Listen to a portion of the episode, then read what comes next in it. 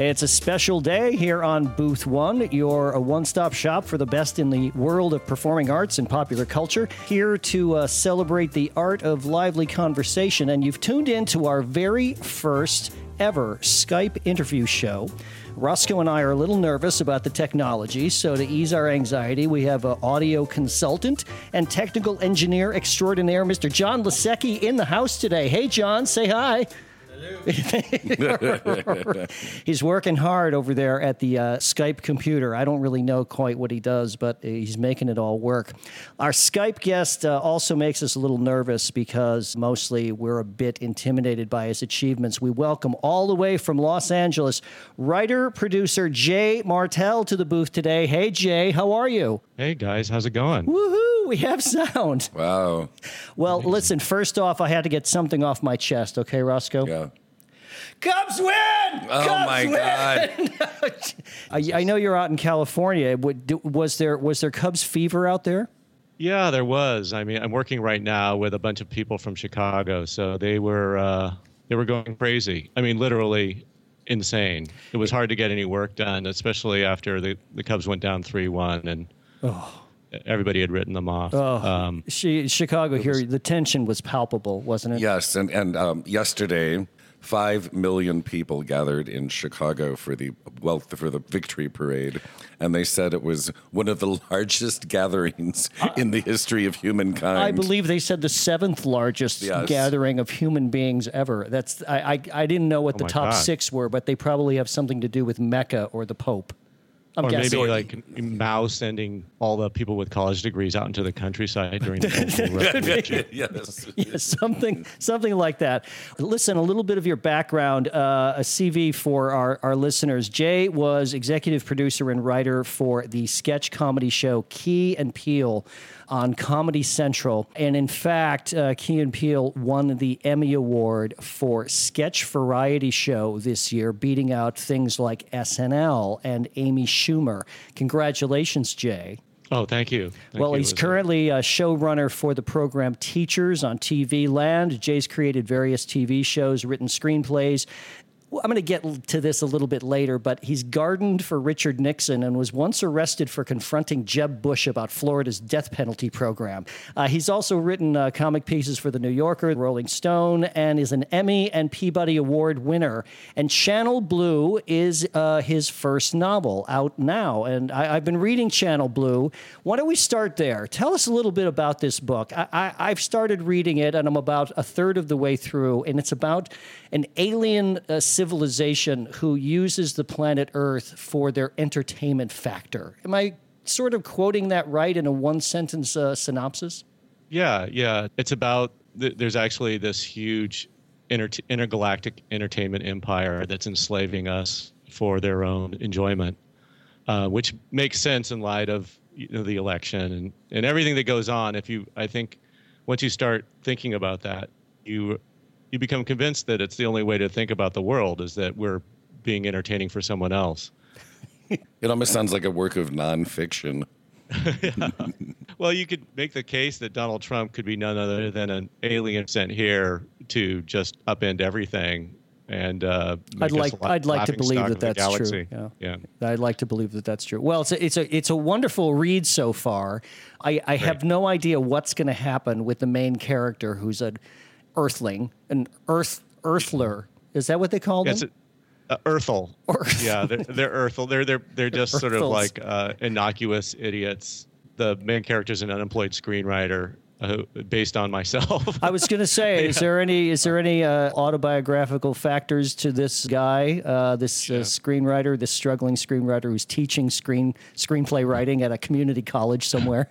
it's funny you should ask that because the genesis of the novel was that in 2007 there was this uh, huge writer strike that basically obliterated the industry for a couple years. Uh, the studios responded by ceasing to buy any screenplays of any kind to punish the writers, and um, my screenwriting career was derailed. And so I started writing this novel about an unemployed screenwriter who discovers that that there's this larger conspiracy to uh, to enslave the earth by by an even larger entertainment industrial complex. The, uh, galactic industrial complex. Yes. Yeah. yes. I- what, what I love about the, the, the plot twist that happens early on is that they decide that the ratings for Earth behavior are really down, and so Mm-hmm. they're they're going to decide. And it's called it's called Channel Blue, and it's got what two three thousand different channels to it. You can tune Yeah, in all of it. and see and like watch Roscoe's life. You know, Yeah, every yeah, day from be- beginning to Roscoe would end. have his own channel, It would- oh, definitely Roscoe would have his own channel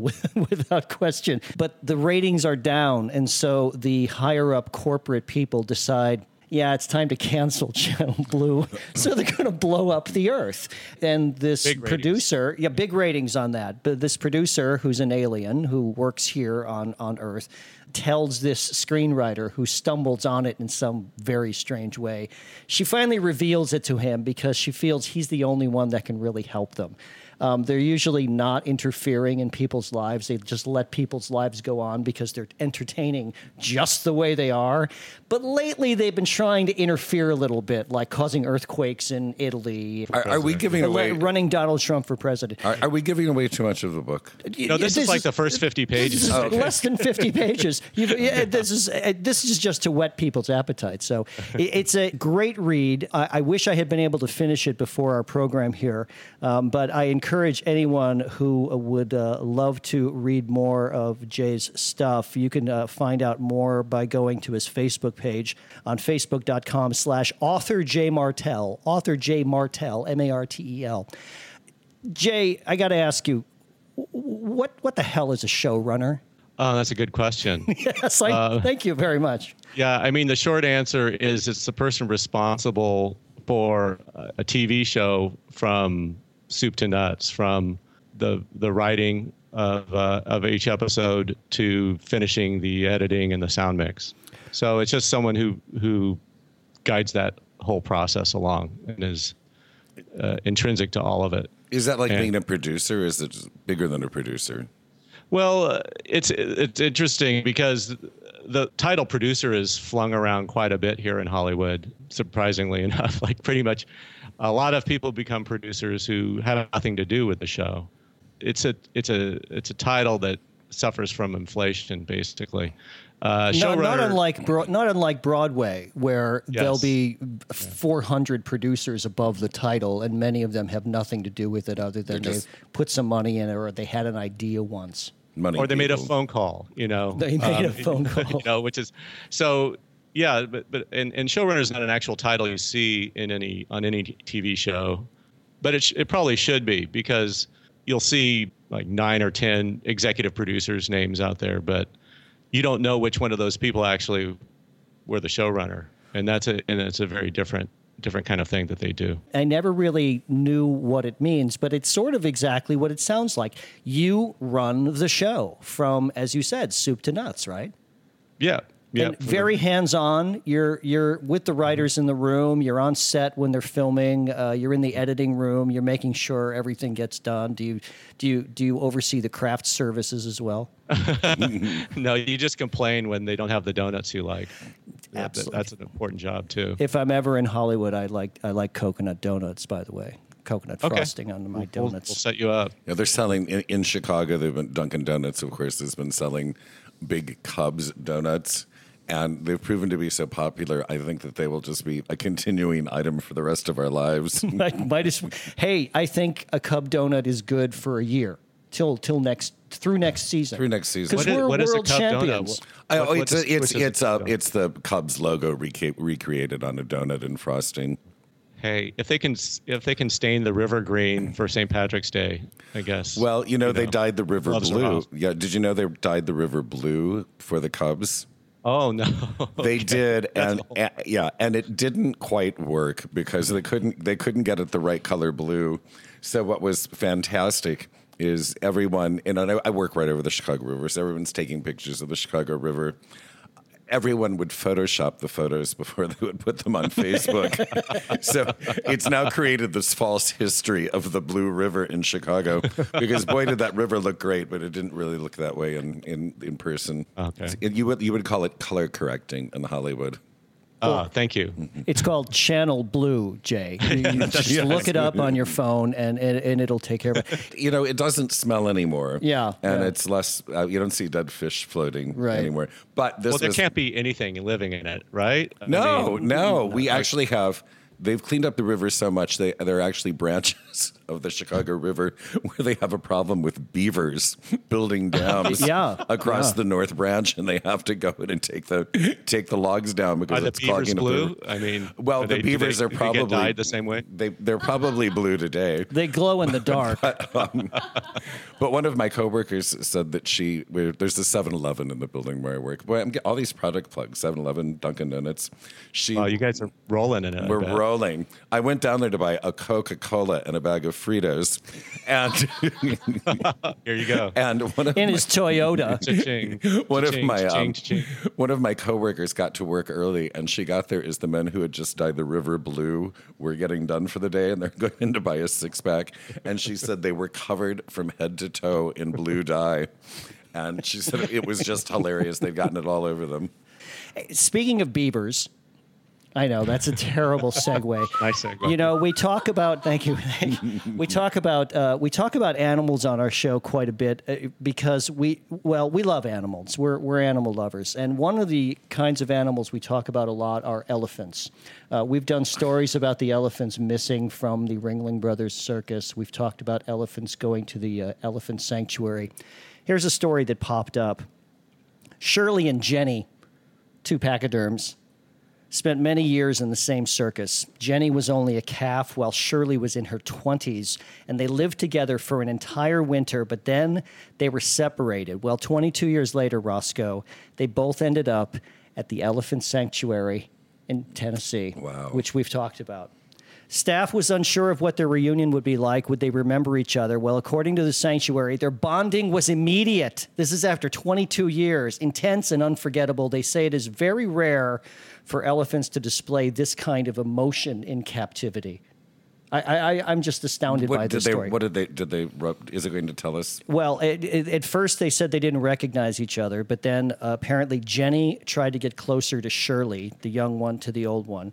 And, and once they made eye contact, Shirley erupted into a huge baritone roar, according to one source.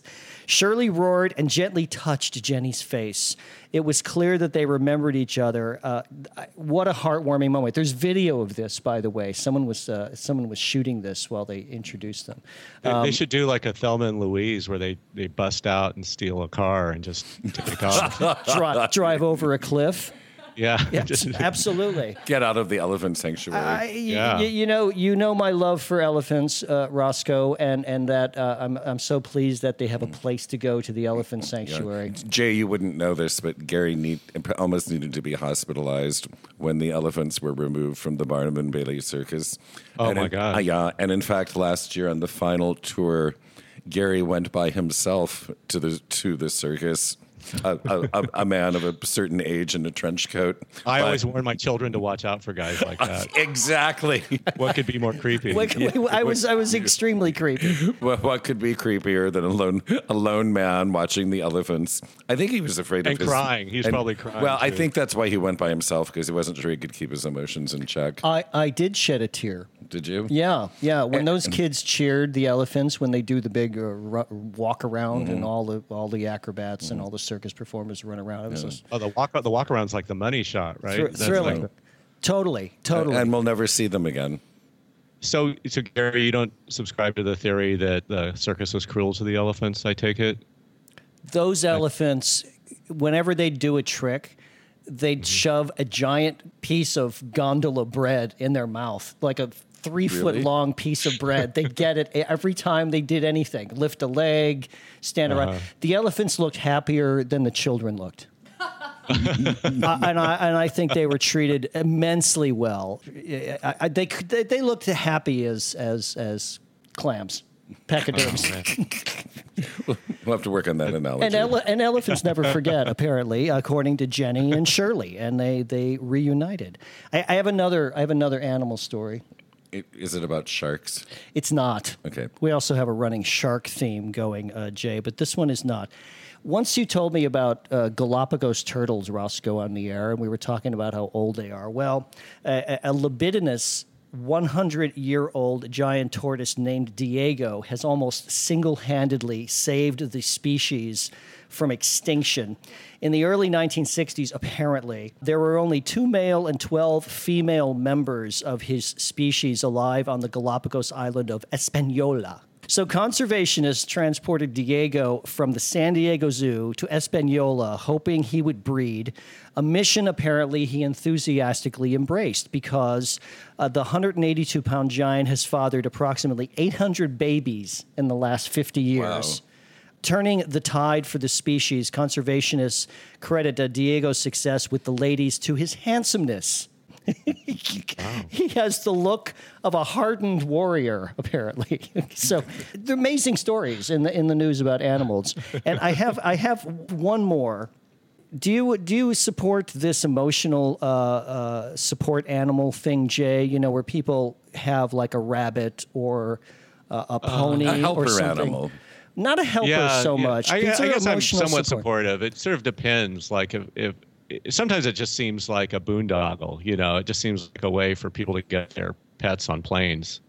An air passenger boarded a flight in uh, Charlotte, North Carolina, with her emotional support animal, a duck wearing red shoes and a Captain America diaper. Did it have a vest though? Did it have the uh, therapy duck vest? It did not. Carla Fitzgerald was surprised at photos of her pet duck. Guess what the name of the duck was? Donald. Roscoe. Roscoe the duck. Oh, that's fabulous. Uh, he I mean, became an internet you sensation. can't- Uh, you, you it's know, not a therapy duck. it's not a therapy duck if it doesn't have the vest. It wasn't the, it's their emotional support animal, and to to this woman, she said to me, having an emotional support duck seems normal. Well, you're from California, Jay. What's going on out there? Where where are they creating these you. things? I I, I'm, I got to assume that the support, the emotional support animal craze started out there in, in Hollywood. I, I only know about it because it was a way my friends were trying to get their their dogs on the planes. Like if you have that vest, you get that vest on, dog walks right on the plane. If it's a you know of a certain size, otherwise you have to pay like a hundred hundreds of dollars and stash it in this uh, kind of inhuman or cargo hold So you're, you're thinking this is a bit of a scam. To a certain degree. Yeah. I, I I mean, what do you think? What do you, emotional support duck? I think there's some money. To, I think there's some money to be made by I, Gary. We could go out and buy some sewing machines tomorrow and start making these vests and selling them on the black market. why, eh, why do we have to stop there? We could make a vest for like you and say you're my emotional support human, Human. And you have to come and sit with me on the plane. Then then we could get free airfare. Uh, Why don't we ask Jay about his TV series? Sure. Hey, let's talk about Key and Peele for a while. Uh, it, what a great show! It's no longer available on uh, Comedy Central, but you can find episodes of it uh, on the internet, absolutely for sure, and lots of sketches on YouTube and things like that. Yeah, they actually just put up every sketch on the Comedy Central website. Get us- Oh. That's Yeah. fantastic. Yeah. It, it, it was and is a great show. And uh, as I mentioned earlier, uh, you were fortunate enough to, and they were fortunate enough to win Emmy awards uh, for it this past year. You know, I've never been to a major awards show. Have you, Roscoe? Have you been to the Oscars or the Tonys or the Emmys? Or I have the not. CMAs or the nothing? The Jeff, No, the Jeff Awards. I've not even been to the Jeff Awards. I was nominated for a minor acting award once, but I couldn't go to the ceremony. So, Jay, what's it like at one of these award shows? I have a feeling because of the way the reaction from the crowd was, and from you, and from uh, uh, Key and Peele, that y- you might have been a little surprised to win this, though I wasn't surprised at all. Eh, What's the excitement like when they finally like they call the name of your show? Um, it's incredible because as much as you don't want to care, you you do care. Um, there's this whole thing that happens as you're going to the ceremony. You're, you you you say to yourself, "I'm not going to get caught up in this. I'm just going to go have some free drinks, enjoy myself, and if we win, that's fine. If we don't, it's not." But of course, what happens to me is as soon as I get to these things, I'm just uh, completely invested in it, want to win so badly, and then feel completely upset and rejected and uh, a series of horrible cascading emotions after losing, and then you just sort of slink off at the end. But so it, it, it's really actually award ceremonies I find very difficult uh, in general. But um, and and that sounds like a ridiculous complaint. It was really nice to win because we'd been nominated. Uh, the show had been nominated for 18, 18 times by the Emmys and had won one other Emmy for for makeup and then we got this one. So it was it was completely shocking. And I personally had been nominated, I think like nine times for Emmys and had never won. So so the combination as, a, as like, a writer, as a producer, as both. As as both, yeah, on on different shows. So to actually win was there was this kind of disconnect that happens where you're just sure that they've made some kind of mistake. Yeah, you looked um, as, as, soon as they called the name and they started panning the cameras around, and we finally got a shot of you running down the aisle uh, on stage. You looked a little gobsmacked. You're like, "This is this is wild." Um, you, you talked about afterwards. You go to these you go to these after parties. Does Comedy Central have like an after party and stuff like that? Oh yeah, a crazy thing happened, which is I left my um, I left a a bunch of personal stuff in an envelope under the seat, like the envelope the tickets came in when I went up. And, and you know, I was sitting next to my wife, went up to the stage, got the award, went on, went backstage and did all the. You, you go into this whole kind of factory where they interview you a hundred times and take your picture and stuff. And then, as that was happening, a seat filler came and sat down in my seat. Well, at the end of the ceremony, I came back to go to, to get tickets to the you know the sort of the ball that takes place after the thing, the envelope was gone. The seat, the seat filler had stolen oh. all my stuff. oh. And so, and then I went. So I went. You know, fortunately, I had the Emmy award, so I could go and say like, "Hey, let let me into the party." That's sort of instant and, entrance right there. Yeah, yeah. yeah. Hey, look what I got here, right here, buddy. This was just September, right? That you won your award. Yes. Uh, where do you keep it? It's in a in the dining room on a just like a table with a, all the other awards that our family has won. My daughter has like a, a an award she won for for running really far once to raise money for her school. Uh, my wife has like some kind of best costume award from uh, you know a Fourth of July parade when she was 12. And then I have like my Key and Peele awards, basically, which are like a, a Peabody, an Emmy, uh, Writers Guild Award. Tell uh, us, uh, tell us about your uh, Peabody Award. Uh, what did you win that for? That was for Key and Peele as well. That was like our second season. It's an interesting award. You write an essay for it. Um, really? And so, yeah, yeah. You write an essay. you send the you send your show, of course, but you also write this. It's it's kind of like high school. You write an essay about why you should win the Peabody Award. oh, oh they, they just don't find you and give you the award? No, no. You have to you have to tell them why. Fascinating. I, I have to digress here just for a moment, uh, uh, Jay. Roscoe and I had a uh, booth one experience yesterday. We finally made it to uh, Tony and Tina's wedding here locally in Chicago, directed by our friend and friend of the show, Paul Stroley. So we went to the show, but before that, we were given uh, unlimited and very exclusive access to the uh, bridal party. Uh, the groomsmen and the groom and the bride and her bridesmaids. Uh, we were able to ride in their private limos on the way to the church ceremony. Uh, Roscoe, you were with the uh, the bride and her bridal party, correct? Yes. Did they did they look spectacular? What they, was the what was the main color of their dresses? bright red like red satin. Red, red satin, slightly garish, surprisingly. They were lovely girls.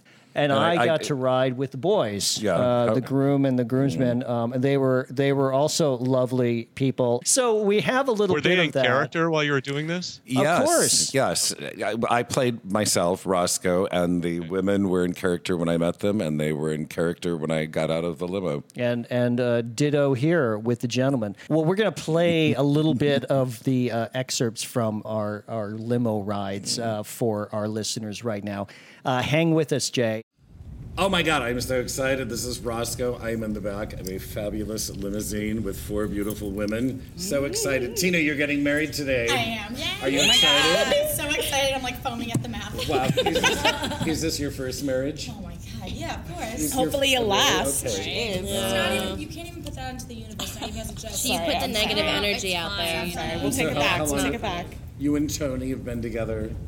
Four, four years? Yeah, like yeah, it was yeah, four. So you, Yeah. In some ways, it feels like 10 Mm-hmm. like, we just know so much about each other. We've been through so much together. And then in other ways, it feels like we started dating like yesterday. and you're deeply in love. Deeply, deeply. Now, this isn't a shotgun marriage. Oh my God, no. no. I'm the pregnant one, okay? Now, are you and Mrs. Connie, are you sisters? No, we're Just really best good friends. Just, are you all just best friends? Yeah. Yeah. We're all Kind of friends. sisters. Yeah. Like Yeah. your Um, ma's our ma. Yeah, and my ma, and your and your ma's my ma. Is there, is there some bitterness here among any of you that she's marrying Tony? I'm looking at Donna. No. no, I have a gorgeous boyfriend. I do not need Tony. Dominic is all the man I need. Dominic is He super is hot. pretty He's sexy. so hot, so right? hot. Like, Well, so I mean, hot. he well, Dominic's great because he has this great personality. He was a late bloomer. He used to be fat, and now he's really built. So like, he has a great personality, and I think that is so beautiful. right? Yeah. Yeah. Wow. he's toned up. And how, do you, how do you all know each other? We all went to high school together. Yeah. Wow. We're all part of the same clique. Uh-huh. Wow. Were you like the mean girls? No. You're okay, right, I'm wait. like, uh-huh, and they're Do we like, look no. like mean girls? Only if they deserved it. That's Yeah. the rule. Oh, yeah. And most of the time they Maybe if did. you were a jerk. And so, like, Yeah. what clique were you in? Were you cheerleaders? Oh my god. No, we, we no. we're sort of the anti-click click. Did Yeah. you? Yeah. We were almost burnouts, but not really. Not We were, like, really. cool burnouts. Yeah. Yeah. Yeah. We were like too pretty to be like burnouts, burnouts. Yeah, but like if we didn't want to go to class, like we didn't go. Yeah, why? like who has time? No way. Did you? How did that work out for you? Um, it's good. Now I do I work in a salon and I do makeup. Really? Yeah, well I'm going to makeup So school. Yeah, I mean as you can tell from I actually did my own makeup Oh today. my God! You and I you can't are, cry it off wow. though. you are beautiful. Yeah, thank you. Did you? Were you like the group that like stood across the street from school and smoked? I tried it, but I always got like too tired and I ate too much candy. Yeah, she got really fat when she was smoking. Oh my god! You're literally Really? so rude. But you want to know what my wedding diet was? I only ate pasta when I was hungover. Yeah. So it was like twice a week instead of every day. to do it. Yeah. Soaked up all the alcohol. And it was smart because she was originally going to dip like cotton balls in Coca Cola, but we told her that, that she can't do the ballerina No. diet. You know what I mean? The ballerina diet where you dip cotton balls in Coca Cola and then you eat them. It makes you feel full. It's Yeah, a very you chic. Eat the Really? friggin' cotton Well, yeah, Yeah. because then your That's so stomach gets gross. like What are you full. talking about? You swallow the People cotton? do Uh-huh. this. They do it. No, no, no. We did it before prom. did it before prom. Marina and I did it before prom. Yeah, they do. Look it up And guess what? It's a. It's a real thing. I won queen. It's true. She did. You did. And I got wow. vitally ill. When Yeah. did you go to high school with Tony? Um, yes, we did. Oh, so so yeah, so well at first I hated him Mm-hmm. because I was doing a talent show dance and he paid a drummer in the pit to like under my dance solo do like a sultry drum solo like dun dun dun dun dun, dun. and so I looked like a stripper and I was so embarrassed and I was like Anthony Angelo Nunzio, I hate you so much. And then he made it up to me. Yeah, they And made you out behind the love. stage. Over time, over time. Donna, talk to me about the tattoos. Um, well, they all have special meanings. So I mean, Yeah. I got lots of them. So I got this one on my arm, which is a heart and an infinity symbol. I have a big, uh, I have a big phoenix on my leg, which is real cool. It's Yeah. Really artsy when I drew that one when I wanted to be an Wow. artist. And then like there's a big one on your neck. Yeah, I got like, uh, some cherry blossoms on my neck, and I got like a little Joshua tree from like the, the California Wow. side of my family. Did you want her to cover it up for the wedding? Never. I'm a low maintenance bride. I'm so good. I'm like really laid back and low maintenance. no 'Cause Your drama. mom took the bridezilla role. I know. like, I just like I wanted them all like to just like feel beautiful and like I wanted their dresses to be like classic, understated, you know, something that they'll feel good in years from now. And for those of you who, sorry, didn't get invited and don't know not what they look like right now, uh, they're these beautiful red dresses that are a lovely homage to the '80s era. Wow. And I heard that you're getting married to a packed house. you invited 170 people. 'cause I that's all did. you can fit. they, they all really wanted to come. It's going to be a fun wedding. But the thing was, my mom, she was like very um, adamant about which family members she wanted there, you know? Yeah. Good luck with the boyfriend and the baby. course. Congratulations, and I love the tattoos. And you, and I'm, I'm so thrilled you invited me. Oh my gosh, I haven't we're gonna been to a so much wedding.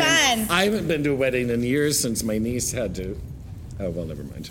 It's TonyLovesTina.com Yep. Is what everyone should know. That's our wedding website. Mm-hmm. I'm, and I'm so excited to be in the car with you. I, you know, because like to be a guy riding with the women, Oh my the God. four beautiful Only women. the cool guys are allowed. Oh wow, you're it's cool so guy. exciting. Tony TonyLovesTina.com. Thank you so much. We're pulling up to the church right now and we're gonna sneak you in the side door so that the groom doesn't see you.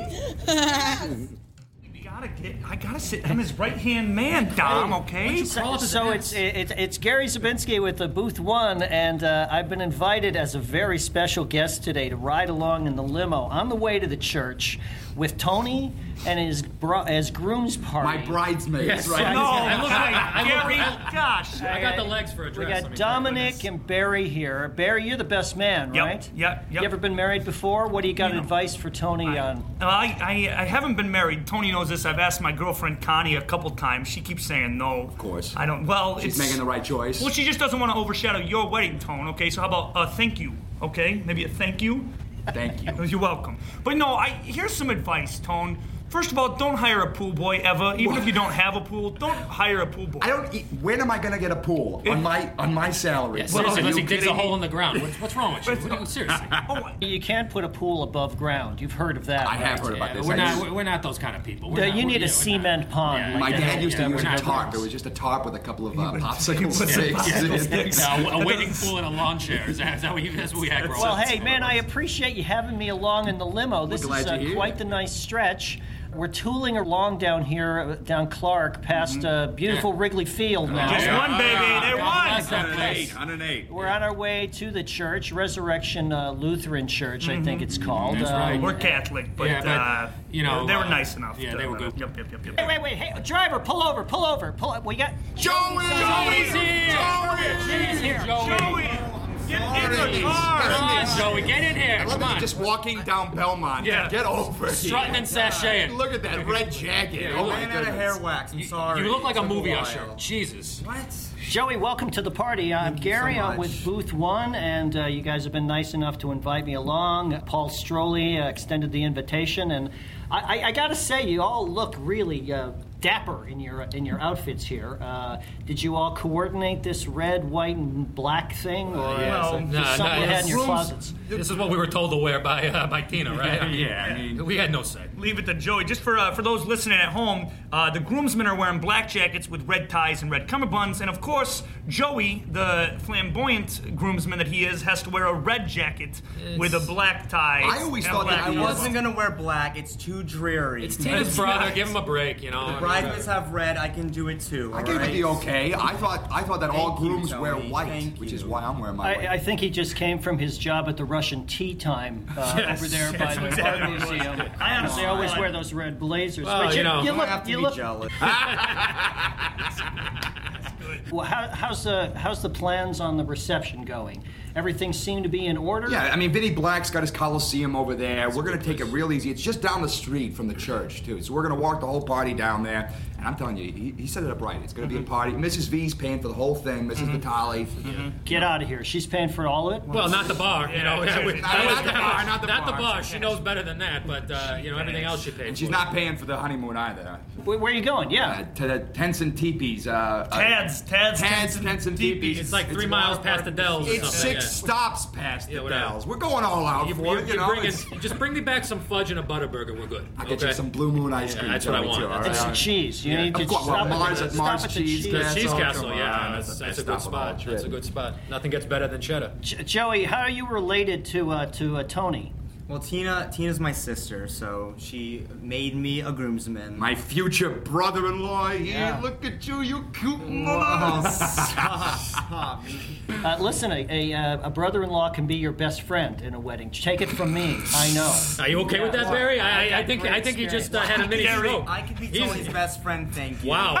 wow. Barry, wow. you have some competition. Oh yeah. I think I think Barry just had a hemorrhage. I- I- Barry's so very much- serious so about his planned. Yeah, he's uh. Gonna dancing. It's gonna be great. Oh my goodness.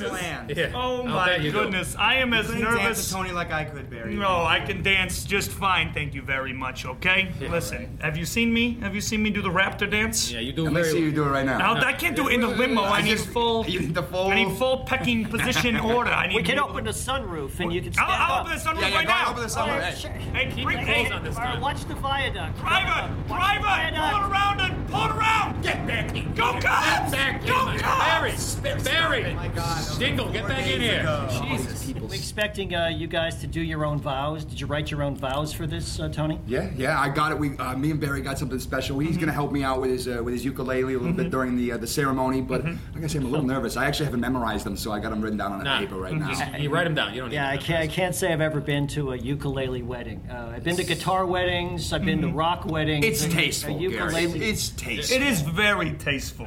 Dominic, how are you related to Tony? I'm not related to him, but we've been all friends forever. And He's his a second brother. Yeah, his dad actually Yeah. took me in because my uh, my parents aren't here anymore. My dad was uh, uh, killed at an early age, and my, my you know my mom ran off with a, with her one of her boyfriends. So Tony's dad, you know, you know, kind of gave me some money, gave me a job at a strip club. So. Yeah, and so me and Tony, you know, we've been friends story. forever, but you know, we're kind of like unofficial, you know, bros, I guess. But you know, we've all been friends. We had a singing group when we were younger. We were the Three Fangools. The Three Fangools. That's what we were. Tell. You gonna tell Yeah, we, this come story on. like? Sing, We're not do singing. it. We ain't singing. We ain't singing, but no. You can't sing can't anything. breathe. Nah, for nah, me. nah, Can you nah, sing a little, uh, yeah. what, what'd you do at the strip club? Oh, I just kind of help out Mr. Nunzio. I'm kind of like his second in command. You know, I just make sure nobody gets out of line. I do, you know, help him with the money, make the girls, you know, make sure everybody shows up. They don't, you, You know, make the girls. I don't make you the make girls, them? you know, make the girls. I What is should this, make sure they're all happy and good. You know, I don't, I don't, You're a bouncer. Stop Yeah. trying to talk it up. wow. And, and and Barry, you've, you've had a longtime girlfriend who's Yep. in the bridal party. Connie. Connie, yeah, I, I, yeah. I ran into her earlier in the day Uh-huh. when um, I was dropping my partner off because he's in the limo with them. Oh, yeah, yeah, yeah. And uh, forgive me, I, I- either she was just wearing a, a high waisted dress or she's in the family way. Uh, Oh no, you see how big she is? she's a, Yeah. she's, She's very, ready to like, pop. She's very. She's She a- is. She is. Yeah. From we, I'm one for one. We'll put it like that. Okay, it's the only. Okay, so I'm one for one. All right, and I think that was about eight months ago. I'm going back up in the sunroof. Oh my God. I'm going back up in the Barry, sunroof. put your shirt on. Get your shirt on, Barry. Wait for the YMCA to take his shirt off. Oh my Oh my God, are we doing that? Of course, Of course we're gonna do it. That's what we do. Come on. That's what we do. He's taking his clothes off, and we're not even at the church yet. Are you kidding me? What kind of food are we expecting tonight, gentlemen? Uh, Chinese. Is there food? is there carry out Chinese carry out? Yes. No, no. well, uh, the- No, we got uh, Vinny Black's catering the whole meal. Uh, Mrs. V's taking care of everything. We got some ziti, we got some bread. You're gonna have some cake. You get champagne toast, the whole, the whole nine. Excellent. Can't Yeah, wait. is that what it is? The whole nine. Yeah, we're doing uh, the sausage. Even I know that. I think the sausage pasta is going to be good, and uh, you know the uh, the salad of what is it? The salad of happiness or something. Well, yeah. get- Hey, we're just pulling up to the church now. I know you guys got to get out and you got to get ready because you gotta you got to be up there waiting. You, you can't be Right. last. You No, got to no, be no. first. We got to be the first ones there. Yeah, yeah, we got. Thanks for letting me into uh, the inner sanctum of the limo. Best of luck, Tony. Um, Thank you. I, Thank I'm you, looking Gary. forward to the whole ceremony. It's gonna be a good one. and and the food and uh, One of us. One of us. Yeah, this is Gary Google gobble, from Booth google gobble. Wine. One of us. I'm off to the wedding. So that was our limo ride experience. I hope you enjoyed that. And then we went to the show. We had a wonderful time. Yeah. Wasn't it great? Yeah, it was Great much, fun. much. It was hilarious. And the ceremony is actually in a church, and so you go to the church for the ceremony, and it's quite entertaining. And then you walk a block and a half to a banquet hall. And we want to thank Paul Stroley for putting us in a real VIP seating area. If you uh, want to uh, find out more about Tony and Tina's wedding here in Chicago, go to TonyLovesTina.com. for information on performances and tickets. We're talking with our friend Jay Martel by Skype all the way from Los Angeles live. So, Jay, I wanted to get back to something I mentioned really right at the top of the show. You, among your odd jobs as you were coming up in the business, and I know you lived in New York for many years, uh, even though you're sort of a California native and you live out there now. You, you were, for a time, Richard Milhous Nixon's gardener. Am, Yeah, am I am yeah. I am I getting that correct? How how did this come about, and what did that entail? Oh, well, you know, it's weird. Uh, Nixon and I go back a long way. I, you know, moved to New York after college and was struggling uh, as a uh, an actor and a writer. I was working deliveries for this uh, florist on the Upper East Side, and uh, one day I came in there and say, "No deliveries today. Get in the truck." Okay, in the truck. Where are we going? Uh, the Nixons uh, to Saddle River, where you know the Nixons lived. Pat was having new rhododendrons to uh, greet the King of Morocco, who was visiting. So you get in this van from the florist that you're working for, and they said, We're going to the Nixons. hmm And she's And, having um, rhododendrons put in. Yes, rhododendrons for the King of Morocco. and uh, yeah, came out and said hello to everyone and greeted everyone. And he seemed kind of lonely, you know, and it was like a little off-putting for someone who'd grown up hating Nixon to see this kind of frail old man who seemed kind of bummed out. Yeah. Did he ever speak to you? Did you ever actually encounter him in, in you know, sort of a one on one situation? so he came out he came out and, and shook hands with all the gardeners all the and and and you know talked to them but it was all very sort of like the way a politician deals with it and then my, my my closest sort of intimate brush with nixon was later i was planting uh, rhododendrons around his pool and nixon came out in a in a big uh, like a terry cloth robe and I was like, "Oh no, what's going on here?" and as I'm watching, he he he stands at the edge of the pool and just throws off his robe, and there's there's Nixon in a speedo, and I'm uh, I'm you know st- I'm I'm watching Nixon swim laps in a pool. What was it? Was it as was it as appalling as it is in my mind's eye right this moment? Yeah, yeah, it's something that you you can't easily erase. I mean, I'm sure it's just like you know people talk about having done a lot of acid and it and it warps something essential in your brain. I think that the vision of, of Nixon and the speedos did that to me. Like it, it, it, it just changed something in my DNA forever, and uh, uh, I'll never get it well, back. Well, give us a, a time frame here. What year would this have been? like 1982, I think. So he would have been out of office for eight years. Eight years, yeah. He he lo- he was very uh, old and fragile looking, especially in a speedo. Um, and what was Pat doing? Pat was mostly telling us that we weren't doing uh, very good jobs. Uh, she complained a lot, and um, at one point we had planted um, white rhododendrons, and we had to dig them up and replant pink rhododendrons. Wow. One of my favorite books is Alice in Wonderland, and I was it recalled this, uh, you know, where the Red Queen demands that all the, the flower, the white flowers be painted red. Yeah. I, I thought like, oh, Pat Nixon's my Red Queen. Jay, listen, you've written for a lot of uh, genres, journalism, uh, novels, TV, movies.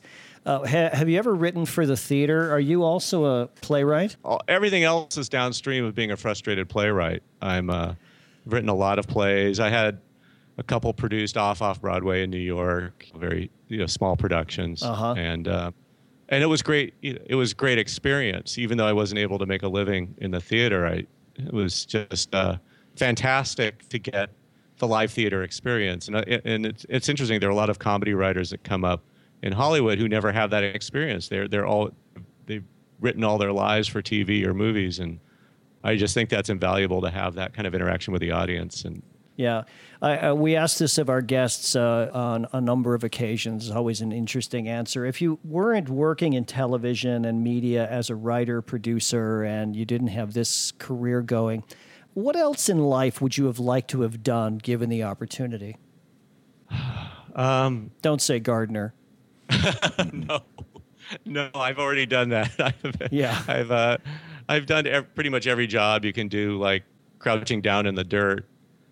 I think like uh, being a pilot would be really exciting. Really? Uh, flying, yeah. Like don't know. flying flying commercial jets or being a Oh, being no, like an no, Air Force like- pilot.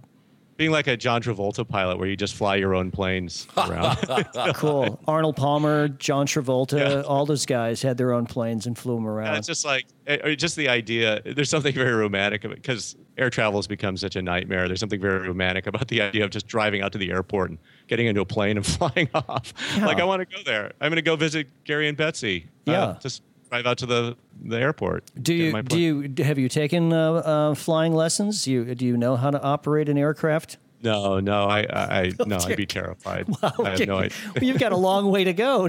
oh yeah, yeah, yeah. No, I this is see. this is a this is pie in the sky, or you know, fly in the sky. I've taken just enough flying lessons so that if the plane were going down and both the pilot and co-pilot and navigator became incapacitated and they came into the cabin and said, "Can anyone fly an airplane?" I- I'd feel comfortable raising my hand because I, I I could probably get it down.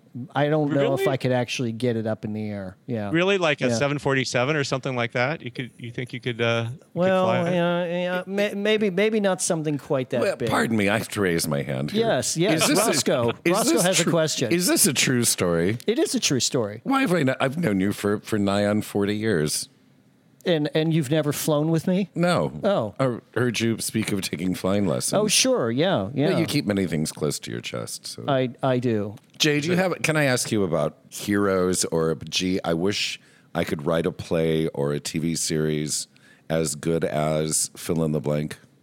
Oh my God, I'm a big fan of like '90s HBO series like uh, Sopranos and and The Wire, and uh, I mean those shows that God they were just so amazing because they were kind of Shakespearean in their breadth, and they were they were funny sometimes and dark and tragic other times, and I guess those kind of like quintessential one-hour dramas. Mad Men, I was also a big fan of.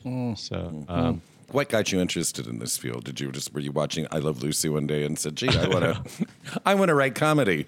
No, no, it's funny. I I think, and, and this is true. I think of a lot of comedy writers I've met is that none of them really enjoy watching comedy that much. I think it, it, it's kind of like Busman's Holiday. You know, you don't want to like uh, you know, watch the thing that you you're always doing. Um, and and when I was a kid too, it was all dramas that I really loved, like you know the the first Star Trek with uh, you know William Shatner and Leonard Nimoy. And, Whoa, whoa, whoa, whoa, whoa, whoa. The only Star Trek.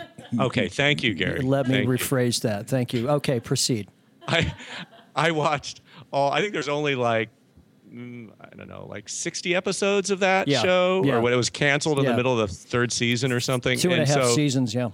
I knew them all by heart, and uh, look still look forward to seeing you know Spock's brain for the third time.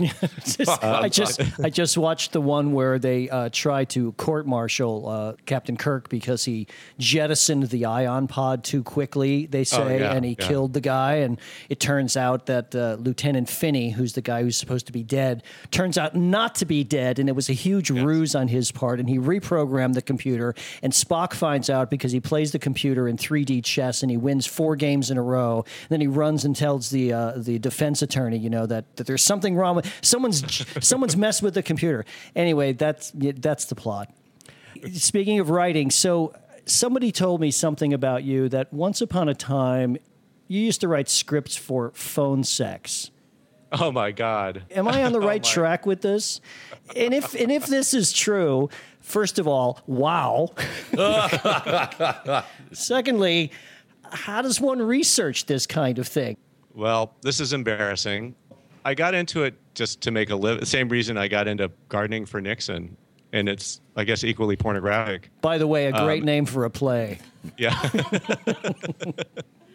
and, and it was just that there was this weird era where there were these, I forget the number, the prefix. There was this one prefix, I think it was 917 or something. People would call up. Sure. And Yeah. there was this number. And there were lines for men and lines for women.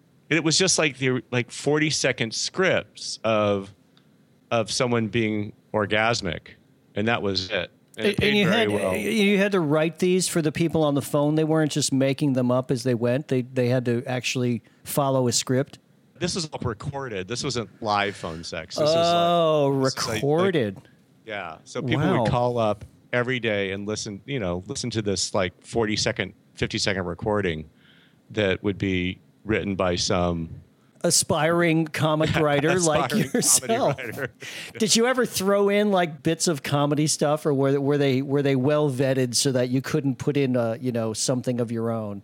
What I used to do to entertain myself, because uh, anyone who's written pornography knows that it's it's one of the most boring things ever. You run through your own fantasies in about half a day, and then you're just you're just desperately generating material. And uh, to entertain myself, I would do things like I would put all of Ibsen's play titles into into one phone sex.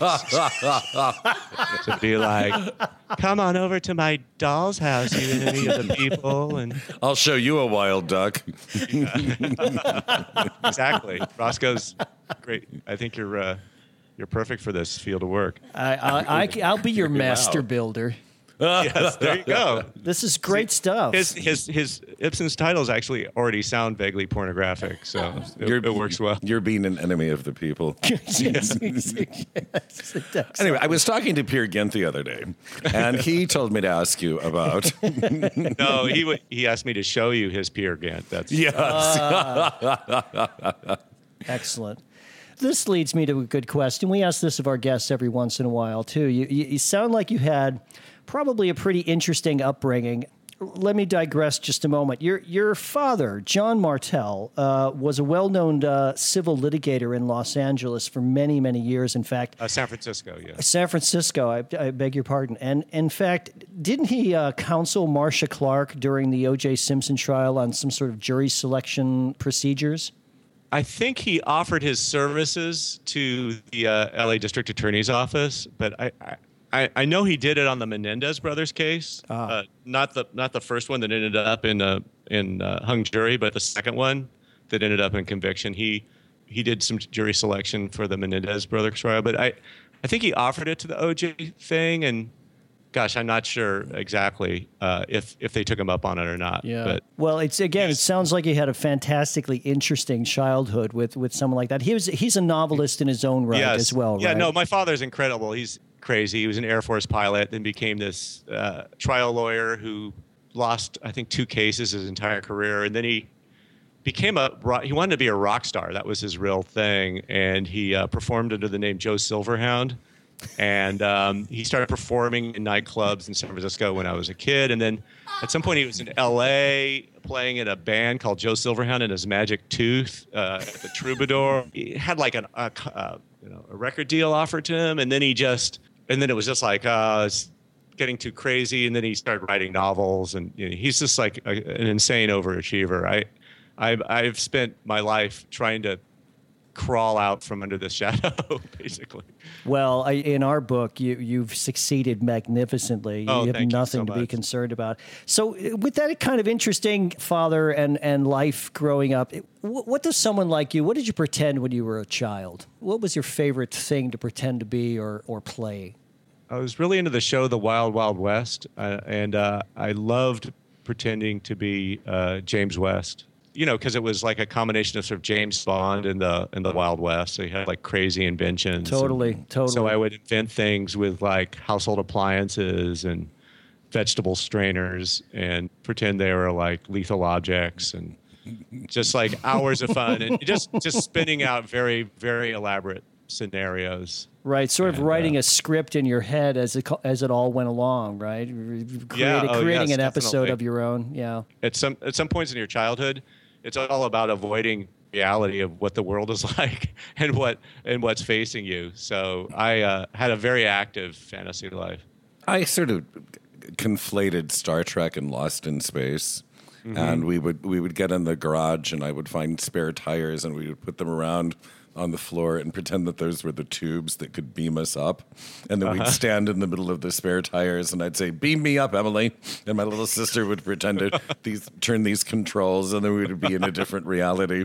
Awesome. Yeah. I never. I, I've known you nigh on No. forty years, and I never knew that you played Star Trek as a child. Yeah, well, yeah, and I, I, I actually liked Lost in Space better because I wanted June Lockhart to be my mother. You know, I had a I had a lot of nine year old contempt for Lost in Space. I thought it made a mockery of space, and Star Trek was really taking it seriously. But Lost in Space was like, you know, come on, guys, Yeah, but Lost get in it together. Lost in Space came first. Well, yes, Yes. Yeah, but I, I, I, I- but I don't think you can and I- compare the two. I mean, science fiction was a big, uh, big genre. Oh, back yeah. then. Yeah, you I know, know. a lot of. You know, Land of the Giants. Remember that show? Oh, that was incredible. Oh, I just saw that's that's still on TV Land. Yeah, yeah. Yeah. Where uh, Segue. where Jay's show Teachers is currently on. You're the showrunner for that, and as we found out earlier. That means you run the show. I watched the pilot episode of that this morning, and it's hilarious. Tell us about these six women. These six women, all named Kate. Yes, Kate and Katie. Uh, also, to be clear, both Key and Peele and this uh, the teachers were run by both myself with Ian Roberts. Ian Roberts is a, a collaborator that I've worked with for like more than a decade now. We've done a lot of things together, and running these shows is part of it. Yet, the Katie's are an improv group based in Chicago. Actually, they come out of IO, Wow. They were They, called uh, the Katydids, were they not? Was that the name of their Katy their improv troupe? Uh, the yeah, six that's of right. them. Yeah. and they're all named either Kate or Katie Or Caitlin or Kate with a C Yeah. or something like that. Yeah. Yeah, we're six uh, incredibly talented young women who uh, came up with this idea for a show, and uh, Ian and I came on to uh, to help put it together. That we're now on our second season, which is uh, an incredible twenty episodes, which for cable TV is immense. Just working round the clock to uh, to write scripts and shoot them. I, I mean, you probably literally are working around the clock. When do you have to have these 20 shows in, in the can? the first 10 uh, of the season premiere in January. And then the second 10 will, they're dividing them up. So they'll be on kind of later in the year once we get them done. It's a good experience. Like the world of teachers is, is very rich, you know, with comedy potential. It's, it's, uh, we've had a lot of fun. Oh, it's great. They all they all teach in a grammar school. What what's the grammar school called? Fillmore Elementary. Fillmore Fillmore Millard Fillmore Elementary. Ele- Yes, I, Elementary. I don't. I don't. When they first said it, I I laughed. I laughed hysterically. I don't know why that name is so funny, but it just seemed funny to me. Um, but it's a great, great show. You should be really proud of it, and I can't wait Oh, to thank see you. more and more episodes. Uh, and I, I'm going to throw in something here. I knew Ian Roberts 20 years ago in Chicago because Oh, really? I, I was at IO the same time he was. Oh, okay. And he was in a team called The Family, which Mm-hmm. later morphed into the Upright Citizens Brigade. But it was Ian and um, I'm Adam blanking. McKay. Adam McKay, who just won an Academy Award. Didn't Yeah. he direct Matt your Besser. troupe? He Wouldn't Adam- directed my troupe. Yeah, Adam McKay, yeah. Adam McKay, and we had Oh, a really? yeah, and it was a time when all of all of the teams were named. It was based on Reservoir Dogs, so it was Mr. Red, Mr. Blue, Mr. Mr. Yellow, Pink, Mr. Mr. Pink. yeah, I think yeah. I was in Mr. Red, and the guy from the middle. Oh, the Neil star- Flynn. Neil Flynn. Yeah. So we were all there. So say hello to Ian for me. And He will remember me eventually, I'm sure. I don't realize how old I am and how much history is behind me. And it's so funny, like when you meet, when you remember someone that you worked with in your 20s, it's like, oh, that wait, that was that 30 years ago? I know. yes, yes, it was. That's so Yes. incredible. Jay, I wanted to ask you one quick question about your Jeb Bush encounter. Oh, dear. Did you actually confront him uh, about uh, Florida's death penalty program somewhere? Yeah, well, what happened was um, I was a correspondent on this Michael Moore show called The Awful Truth. Mm-hmm. I, I was doing this segment in which um, it was our commentary basically on the death penalty.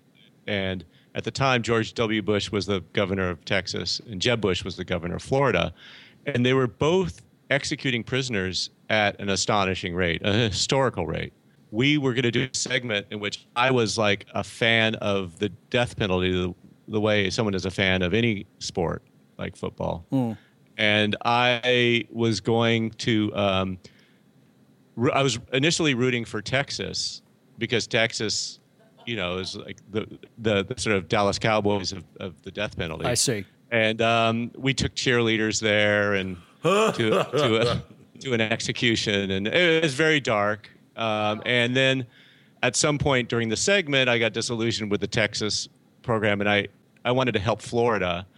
The problem was that Florida had an electric chair while Jeb Bush was uh, governor there, and they were executing people in an electric chair, and it, the chair was malfunctioning, so that they could Jeb couldn't execute the number of people he wanted. So I was going to try to get the program back on track. So in the segment, I go there to talk to Jeb Bush, to talk to him about his death penalty program and how we're going to get it going so it can be competitive with his brother's program.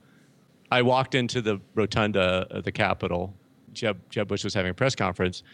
And before the press conference began, I just walked up to him and I said, Look, you're having problems with your death penalty program, and your brother's you know, beating the pants off you. Let's let, how, how can we get this back on track? At about that point, a security guard, it, was, it seemed like it was maybe a former Navy SEAL, huge guy, just picked me up and walked out of the Capitol with me. I mean, he picked me up with another guy. They called me out, stuck me in a police car.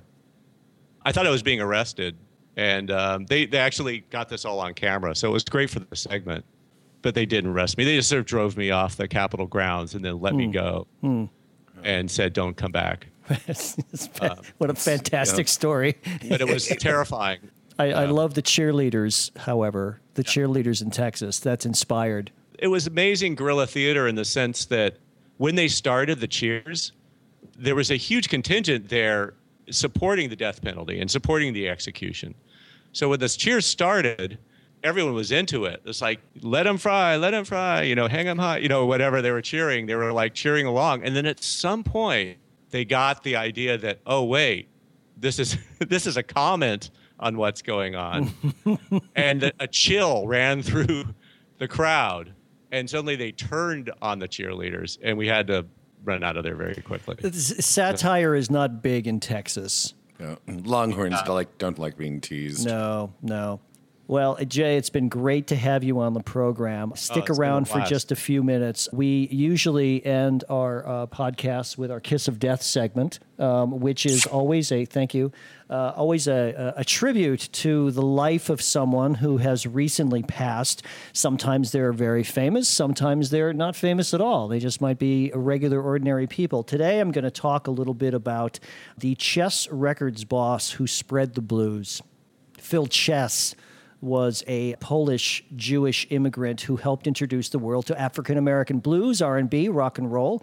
Uh, with his uh, elder brother Leonard, he founded Chess Records, the Chicago label that turned out seminal cuts like, well, Chuck Berry's Johnny B. Goode, Etta James at Last, that's a great record, uh, Muddy Waters' Hoochie Coochie Man, and Bo Diddley's Who Do You Love? The soulful sounds flowing out of the company's studios inspired generations of musicians, including the Rolling Stones and uh, the likes of like Led Zeppelin. Uh, yet, remarkably, neither Chess brother had any musical training. If you got, if you put a musical scale on the wall and asked me which one was Do, Ray, or Me, I couldn't tell you, and neither could Leonard. He said, and motioning to his ear, he added, "This could tell you. That's what told us." He was born uh, Fiszel Czyz. C Z Y Z, changed his name to Chess, C H E S S, in a Polish village without running water or electricity, and life on the shtetl, Chess said, was, quote, blues all the time. that was the first, uh, the working title for Fiddler on the Roof, I believe. Blues all the time, or Fiddler on the Roof. I think they had to change it in previews for some reason. Well, he moved to Chicago in 1928 with his brother and mother, reuniting with his father, who had already uh, immigrated to the U.S. and ran a junkyard business. And Chess briefly attended Bowling Green University on a football scholarship, and he served in uh, in the army in, in World War II. And then he and his brother opened.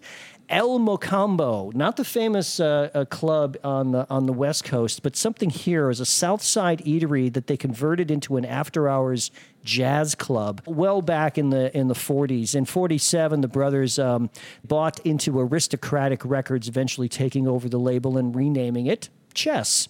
Chess Records.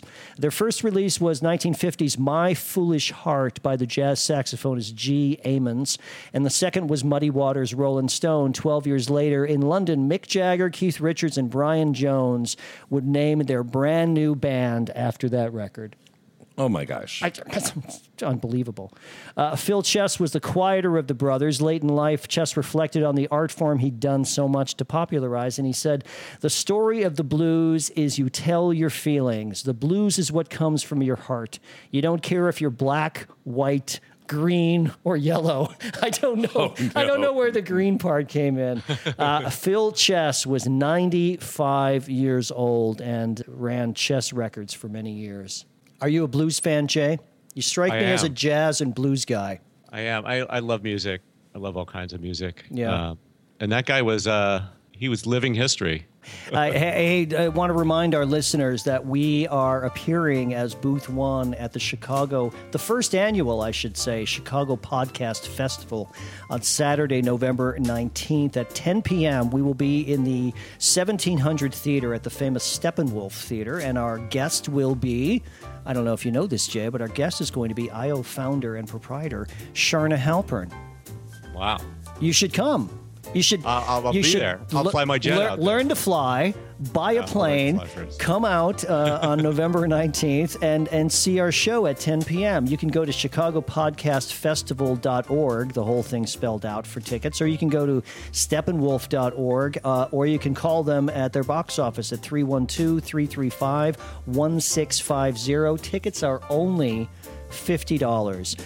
Sorry, tickets are only twenty dollars. it's like fifty dollars. That's well on StubHub. Holy Toledo! As you said, oh, uh, that's the, the resale you know, they're StubHub. really they're really selling really well. I, I mean, it was either do you go to the Cubs game or do you come to us at the Chicago Podcast Festival? You know, you only have so much money. World Series, Roscoe and Gary. Well, Jay Martel, it's been an absolute joy and an honor to have you on the show. Congratulations again on your Emmy Award. Best of luck with teachers. Uh, you can tune into that on TV Land. We uh, so enjoyed having you. Oh, thank you so much. I, I love the show, and it's great to be part of it. Thank Super. You. Well, great. Thank you. This is Roscoe signing and off. This is Gary Zabinski saying uh, like us on Facebook, follow us on Twitter, email us at alist at booth-one.com. And uh, for Booth One, keep listening and take care till next time.